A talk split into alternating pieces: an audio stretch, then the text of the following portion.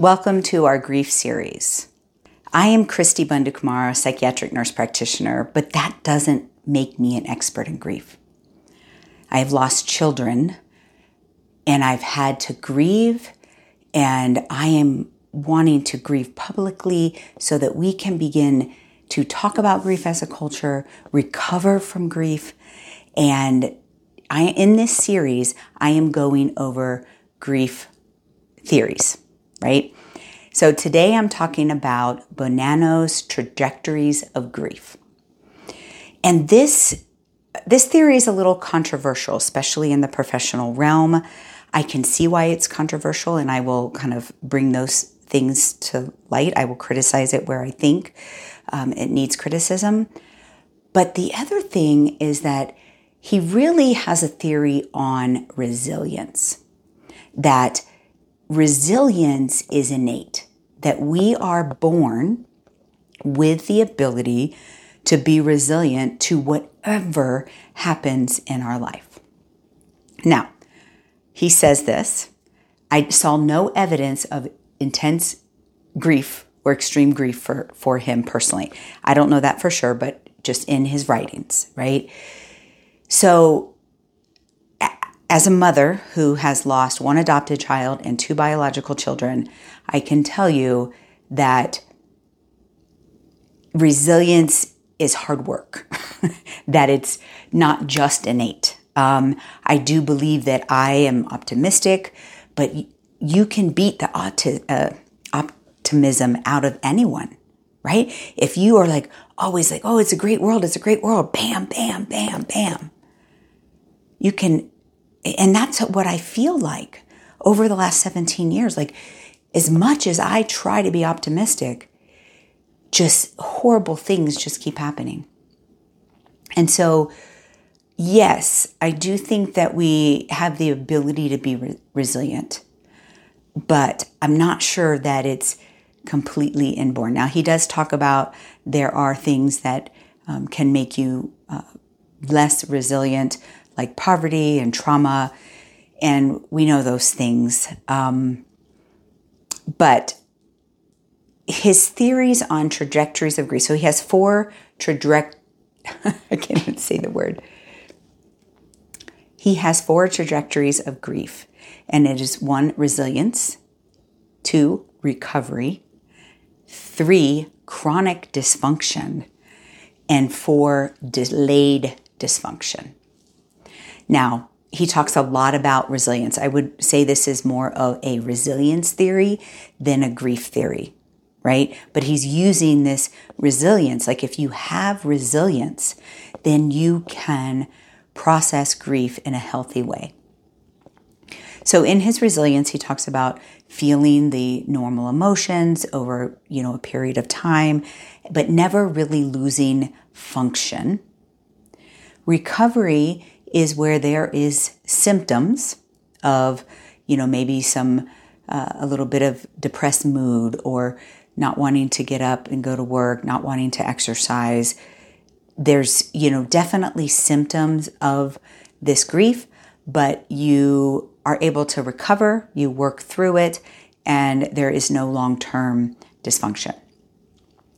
And then there is the chronic dysfunction, which really goes hand in hand with the prolonged uh, grief disorder that I discussed in the DSM. And this is where you, this loss that you've experienced impacts you negatively for the rest of your life, right?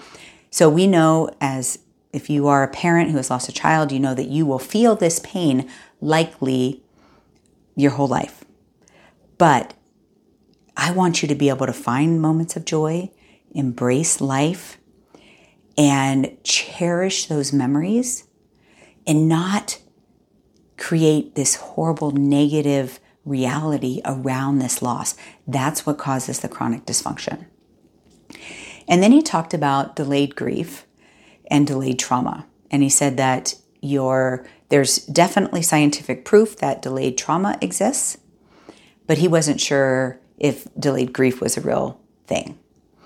And many losses of intense losses, bonds that are very close a, a husband, wife, a significant other, a sibling, definitely your children that oftentimes you you're in that fight or flight. It's trauma and it doesn't the real impact of it doesn't come out until later. So those are his four trajectories of grief and he said that if you communicate that someone who is resilient and recovering on their resilient or recovering on their own and you're saying you tell them oh you have to grieve you have to do this you have to do that then you are, it's counterproductive. Telling someone that they need to talk about their loved one or that they um, need to do such and such to grieve. What he's saying is that it might be natural.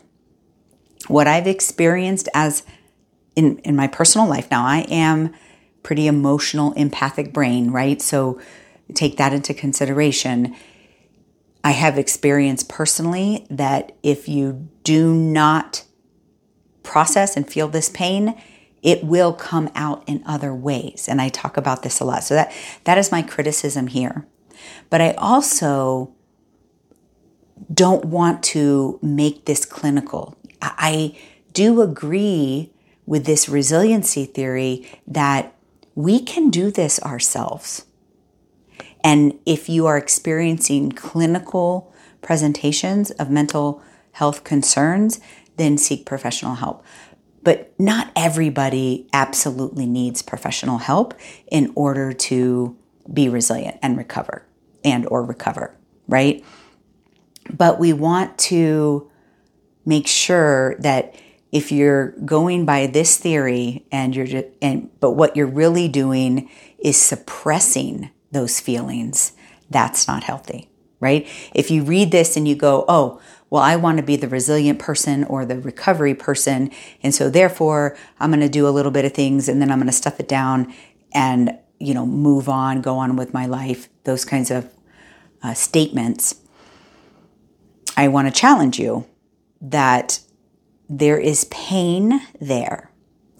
And pain inside the body can man- manifest in other ways. Um, and I can tell you that I am a very resilient, optimistic person in general, right? But like I said in the beginning, like life has just been beating me down. And I would not tell you that I'm depressed. I would not tell you that I meet criteria for PTSD. Um, I would not tell you that I have any kind of chronic dysfunction from the losses that I have felt. However, I submitted to a brain scan for what I thought was marketing research and found out that my brain is actually on fire. I am having a traumatic response to what I've been through. So my brain looks like someone with PTSD. My cognitive scores are significantly lower than I know they can be. So even though I'm optimistic, I'm processing, I'm doing all these things, it's still impacting me physically. Okay. So be very careful with this idea of you don't need to grieve because resilience is innate. We make sure that you're not like lying to yourself and you're actually suppressing things. So, in his theory on this resilience, he talks about uh, flexibility of self regulation. And this is a skill. It's a skill that I have been trying to learn for 50 years. I am I am like I said a very emotional empathic brain. I feel like everything is connected, all of my emotions, you know, things that happen, all of these connections with people, you know, spiritually and, you know, physically. And so that flexibility, self regulation sometimes is difficult because it, it can take a lot of mental energy. But I do think it's important when we when it comes to resilience and this is what I want you to get out of this theory. I don't want you to get that this is all innate. I want you to get that if you don't have flexibility in your self-regulation, that means flexibility in your mindset, when something tragic happens, when you lose something, can your mindset shift to a to another positive, right? um, flexibility in the sequence of that, because our life will have a sequence of both negatives and positives. And can you be flexible in whatever sequence that is for you? And can you self regulate?